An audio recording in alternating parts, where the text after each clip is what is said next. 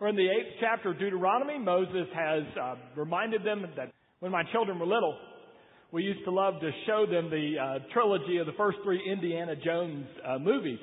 And the one that uh, they liked best and I enjoyed was uh, Indiana Jones and the Last Crusade, which was about the search for the Holy Grail.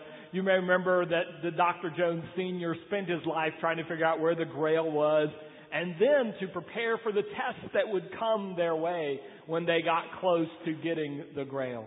And he would tell his son that they would face three tests of such lethal cunning. I love that because I think Moses could use that as well. Moses today is telling the people about three difficult tests. Now the catch is this, two tests they've already had, but the hardest test is yet to come. I want to talk to you briefly about the first two tests and explore the most difficult test in a little more depth. The first test was simply being in the wilderness. The wilderness itself is a test and a difficulty for the people. You may remember 70% of Israel, eh, of the promised land, is desert. And in the desert, it's a dry land, a waterless land. It's a dangerous land. There are a number of ways to die there. And you can get lost there easily because every, um, every valley looks the same uh, when you're there. If you don't know where you're going, you're in a difficult spot. So it's a time of confusion. It's a time of transition. Most people find themselves in the desert when they're on the way to something else. They, they are um, not where they used to be and not where they're going to be, but there's that in between period. So that we too find ourselves in metaphorical deserts, perhaps when we're between jobs or a relationship that we had doesn't seem to be working the way that we hoped, or maybe illness strikes our family. And the desert is that place where you're really not sure the way out. You're, it's not clearly marked for you. And Moses is clear that that sort of uh, situation is a real temptation because he knows and has seen what the people want to do sometimes in times of transition is go back to the way it used to be. And so they say to Moses, take us back to Egypt.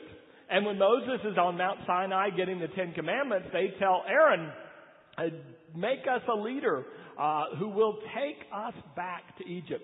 So one of the temptations in a, a, difficult situation or changing situation is to long for the way that it used to be and even indeed try to recreate the way that it used to be.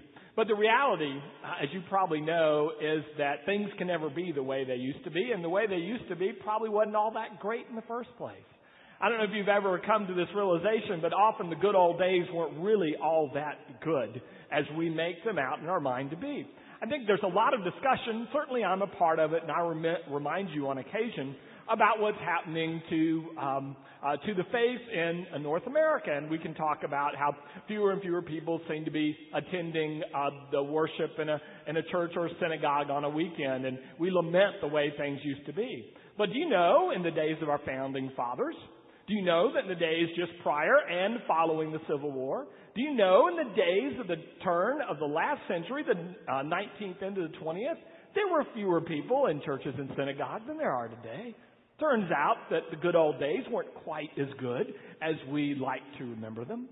But we still long to maybe go back the way we used to be, and that's always a temptation. Or another temptation is just to hope that someone will get us out of this desert without any pain without any sacrifice, that some magical route will appear or some helicopter will come and lift us out of the desert area and, and take us away. But rarely is that scriptural. Uh, rarely do you see that happen. Listen to David in the 23rd Psalm. Though I walk through the valley of the shadow. Have you ever noticed that David didn't say, though I walk around the valley of the shadow, though I walk over the valley of the shadow, though I float above the valley.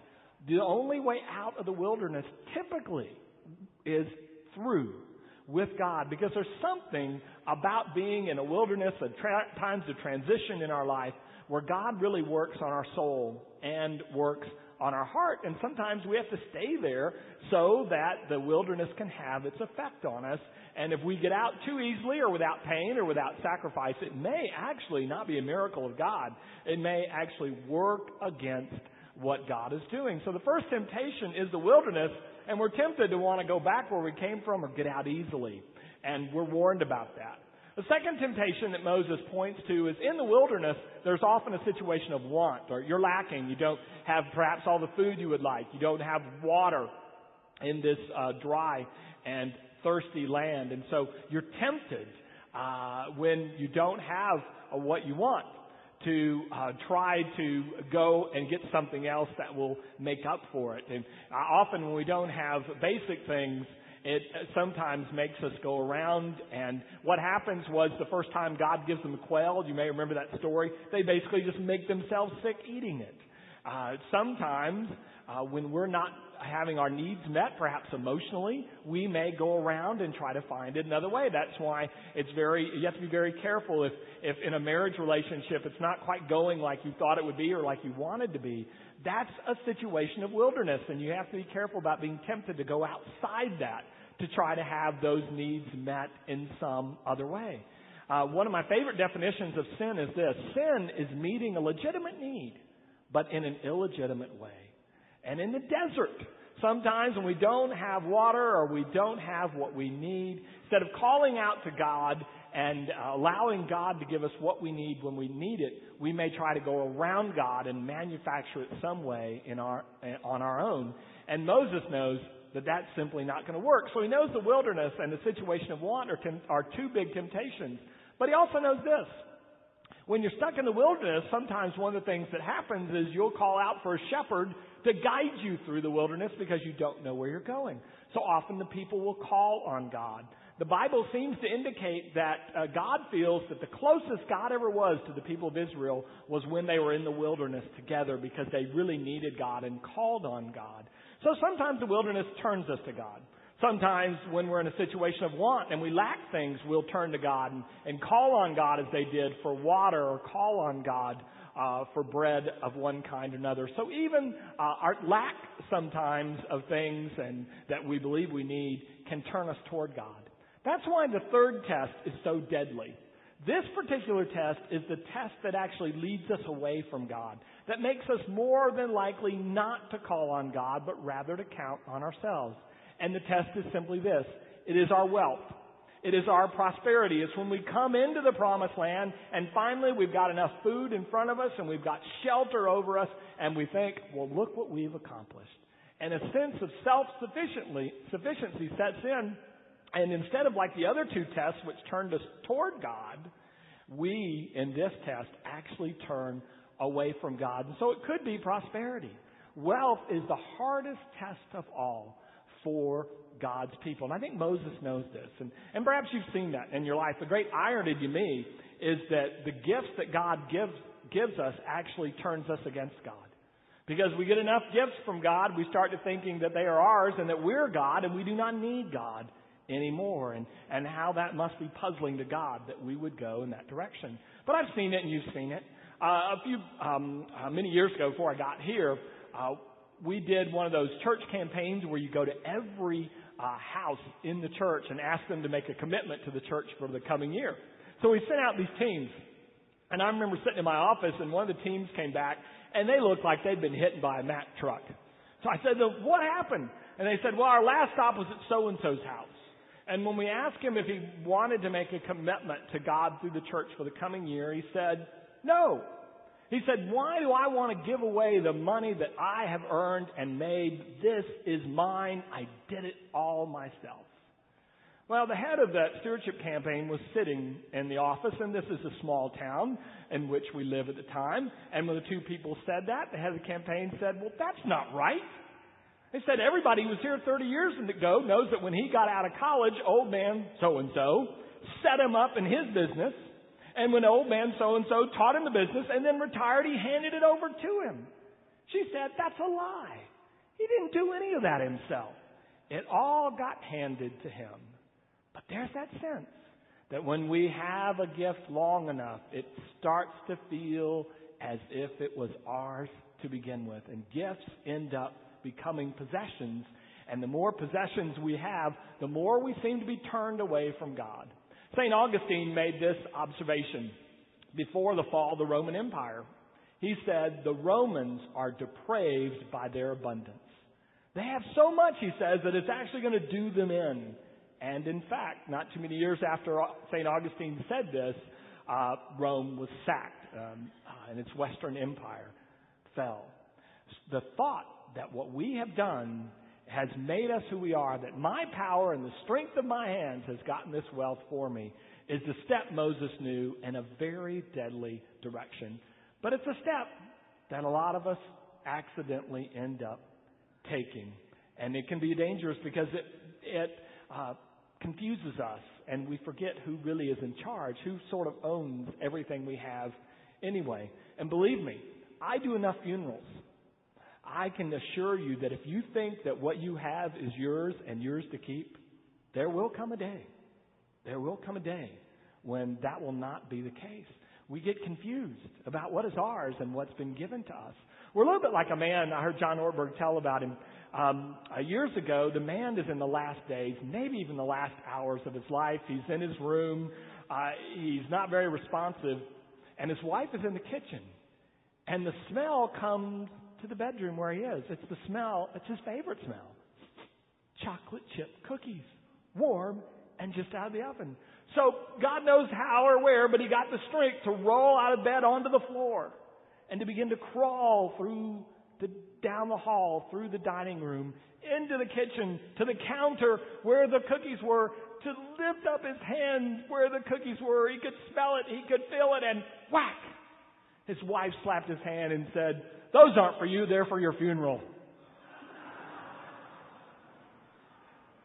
And Ortberg says it raises a really important question for us. Who owns the cookies? I mean, the cookies that we have, who are they really for anyway? And one of the things that happens with wealth is we start to think, well, they're my cookies. And they're all for me. And we forget how easily they can be taken away because they were given to us to begin with. So Moses cautions, don't forget, remember God. Well, how do you do that? Well, this is a pretty obvious week to talk about how to do that. I think one of the ways you remember God and what God has done for you is simply through uh, giving thanks. Through Thanksgiving, I would just offer you a couple suggestions this morning. One you already know, I've told you before, and that is I keep a Thanksgiving list. You can go home today, you can do it tonight, do it tomorrow. I make a list of everything I can think of for which I'm thankful that God has, has given me. And it's a pretty significant list, and, and it's in my Bible, so I pull it out and go over it every day when I pray. And I assure you, that if while I'm praying over that or, or just following doing that, if somebody knocks on the door and says, will you give generously to so and so, I'm sure not going to answer them, hey, all this is mine, I earned it. Because I know that's a lie. When I go over my list every day, I know I'm lying to myself and I'm lying to the world if I think it's mine I think somehow I earned it. Remember that old song they taught us when we were little, count your many blessings count them one by one. And when you do it and go over it, your heart becomes more thankful. But maybe your list isn't as long as it used to be. Or maybe your list isn't quite like you thought it would, uh, it would be. And then the other reminder I would give you this morning is it is good to keep things in perspective. Uh, simply put, most people throughout human history have had it a lot worse than what we have it today. People in ancient Israel were often uh, living in periods of want, uh, hunger and uh, thirst. They found themselves even in the promised land in a, a territory that was valuable to uh, foreign nations who would come through and conquer them, who would burn and pillage and enslave. Life was very, very tenuous for them. And it helps to remember that we have it better than 98% of the people who live on our planet today. Just some perspective. It was years ago in the Charles Schulz comic strip, The Peanuts that uh, at Thanksgiving, Snoopy was looking in at the Thanksgiving dinner his family was having, and of course, he was not a part of it. So he went back to his dog bowl, and the next scene, he's eating his dog food out of the dog bowl. Then the next, he's kind of sad about that. Then the next scene, he's back on top of his doghouse and it's got a bubble over his head. He has a thought, and he says this. Well, he said, it could be worse. I could be the turkey. It could be worse. And for most of the world, it is worse.